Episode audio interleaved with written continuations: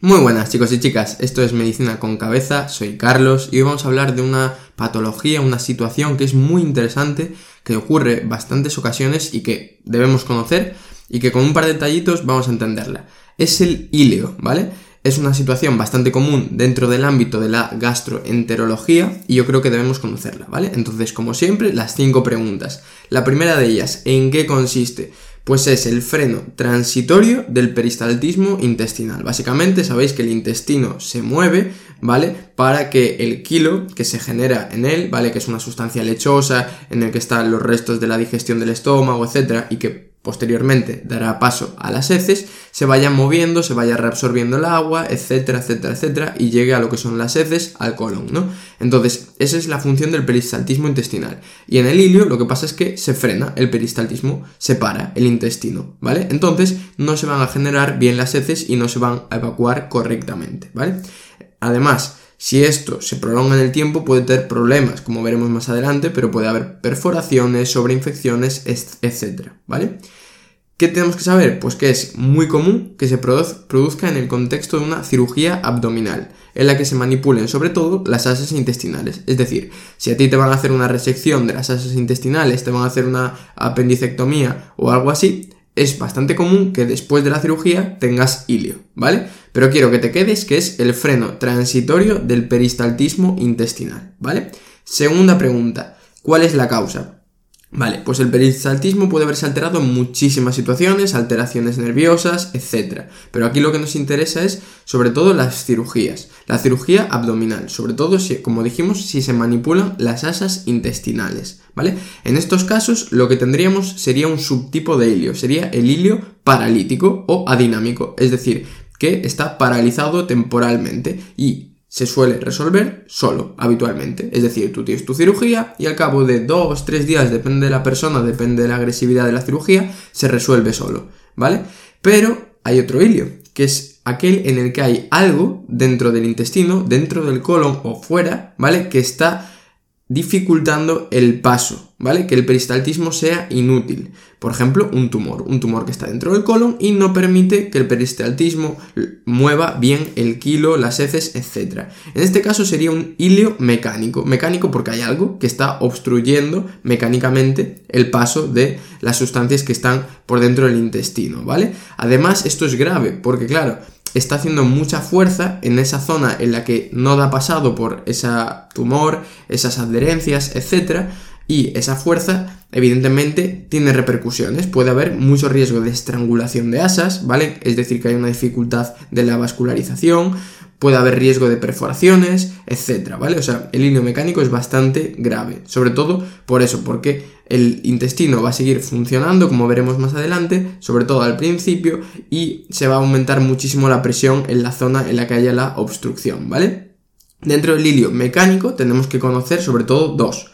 En el colon destacan especialmente los tumores, ¿vale? Los tumores de colon y en el intestino delgado tenemos las adherencias posquirúrgicas, es decir, si has tenido una cirugía previa abdominal, pues evidentemente puede haber fibrosis, que esa fibrosis lo que haga es estrangular o eh, comprimir las asas, etcétera, ¿vale? Entonces quiero que te quedes con cuál es la causa. Hay muchísimas. Tenemos cirugía abdominal para el hilio paralítico y tumores o bien adherencias para el hilo mecánico. También hay otros tipos de hilios, por ejemplo, el que producen los metales pesados, pero son secundarios, ¿vale? Porque evidentemente las intoxicaciones por metales pesados son mucho más infrecuentes que una cirugía abdominal.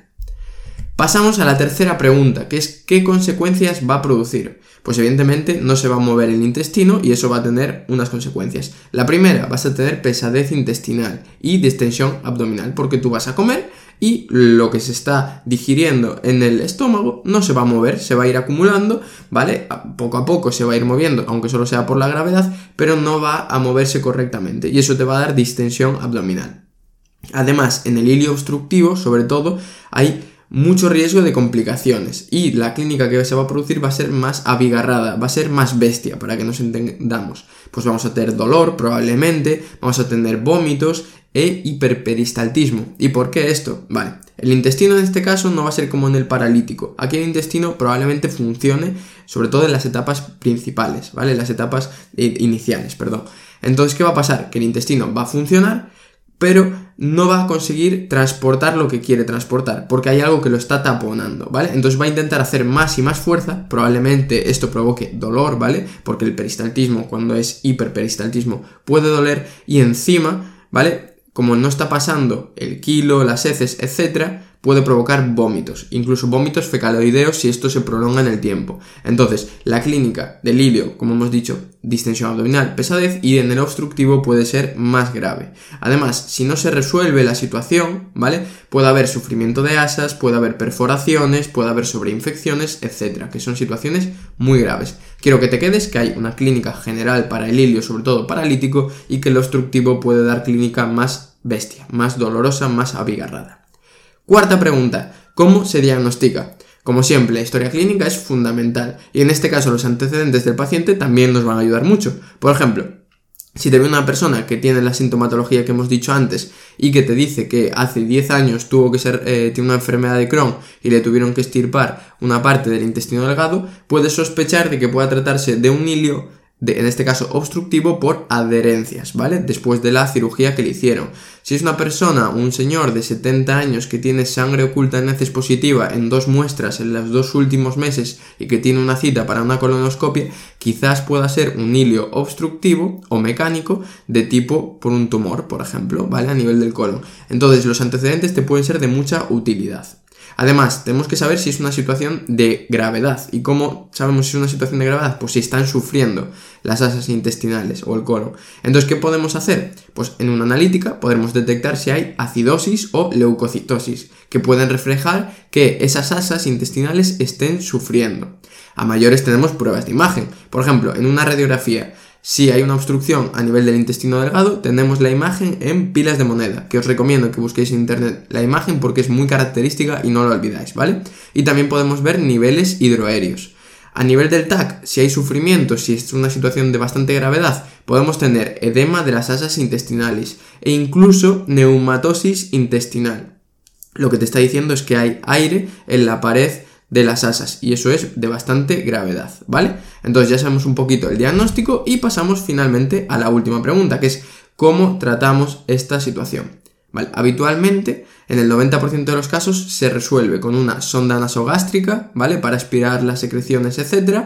Y una correcta reposición hidroelectrolítica, ¿vale? Sobre todo porque la mayor parte de los ilios son de tipo adinámico o paralítico. E incluso si hay un tumor que está obstruyendo el paso de las heces, por ejemplo, con una sonda y una correcta reposición, si el tumor no hace una obstrucción muy grande, disminuyes la cantidad de las heces, entonces podrías incluso solucionar el cuadro, ¿vale? Pero sobre todo para el hilio paralítico funciona muy bien esto.